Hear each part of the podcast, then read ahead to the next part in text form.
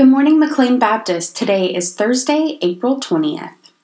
May these words from the book of Acts, Peter's reflection on Christ using the Psalms of David, be our meditation this day.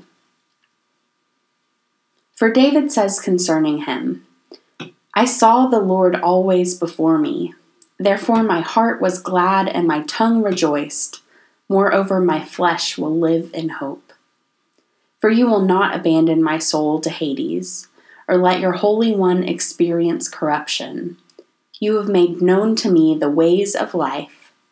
You will make me full of gladness with your presence.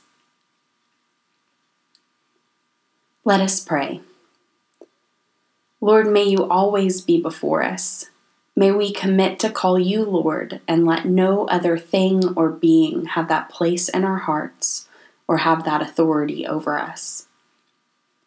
Give us a glad heart in the promise of your resurrection, and let us speak forth your praises with our lips and in our acts of kindness and mercy to all people and to all your creation.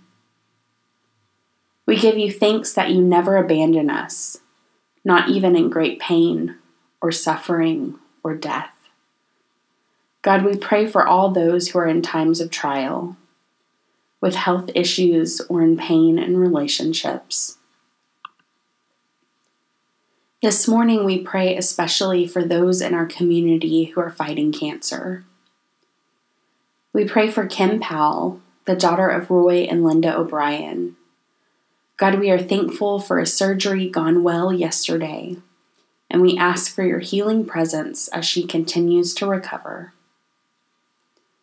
We pray for Beth Ward's mother, who was diagnosed with cancer this week. We ask for strength for her and for Beth as they are presented with treatment options and make decisions concerning these next steps. We pray for our brother John Jones.